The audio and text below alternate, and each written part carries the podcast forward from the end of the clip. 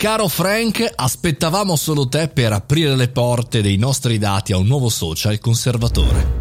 Buongiorno e bentornati al caffettino, sono Mario Moroni e anche questa settimana parleremo insieme di digitale, di business, di marketing, ma oggi parliamo qui all'interno del caffettino giornaliero di un nuovo social che è appena arrivato, meglio venerdì è arrivato negli Stati Uniti e oggi in tutto il mondo si parla di Frank, il nuovo social network conservatore su cui non si può bestemmiare. Parliamo spesso di nuovi social e sicuramente vi ricorderete com'è finita purtroppo la campagna elettorale di Trump con Capitol Hill eccetera eccetera. Bene, da oggi in tutto il mondo è attivo Frank, The Voice of Free Speech ovvero eh, come dire il recupero dei sostenitori conservatori eh, di Donald Trump che appunto sta prendendo vita e consentirà una totale libertà di parola, si potrà dire qualsiasi cosa, ad eccezione di tre parolacce e di nominare il nome di Dio in vano, non si sa quale Dio, ma credo qualsiasi.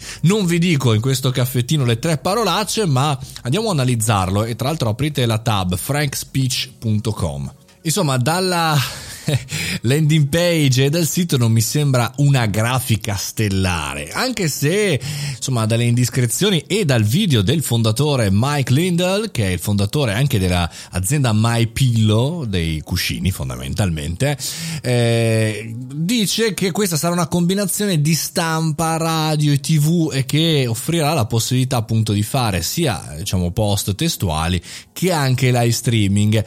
Ora, detta così non mi sembra una grande possibilità, ma la presentazione chiaramente fa accento su che cosa? Sul fatto di non essere né su Facebook, né su Twitter, né su YouTube, insomma, non essere nei posti che loro, questi, considerano cattivi. E tra l'altro uno stratagemma, il fatto di non avere un'app che può essere bannata dagli App Store, da Google e via dicendo per Android, non ha un'app, è tutto su browser mi fa un po' paura perché di norma quelle applicativi che vanno solamente su browser hanno delle funzionalità estremamente limitate. Però se pensiamo al target di questo social cioè quindi una piccola nicchia del popolo americano conservatore beh può darsi che lo utilizzino un po' come il giornale da un certo punto di vista. Staremo a vedere quello che succede. La vera domanda che ci facciamo è la solita. C'è bisogno di un nuovo social? Non credo avrà senso suddividere di nuovo internet tra buoni e cattivi? In realtà non ci è riuscito nessuno perché poi per parlare veramente alla popolazione bisogna convincere anche quelli che non votano per te, che quindi stanno chiaramente su Facebook. Piuttosto stiamo vedendo come ultimamente ci siano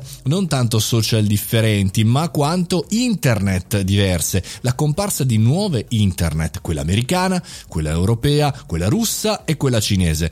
Questo sì che mi preoccupa, piuttosto che nuovi social mi preoccupa il fatto che ci stiamo dividendo in continenti o aree, diciamo così, politicamente gestite per l'informazione di internet. E con questo concludiamo il caffettino primo della settimana, quello di lunedì. Noi ci sentiamo domani mattina alle 7.30 puntualissimi e se vi va appunto mettete un bel follow a questo podcast perché magari ci risentiamo domani. Che ne dite? Fate i bravi!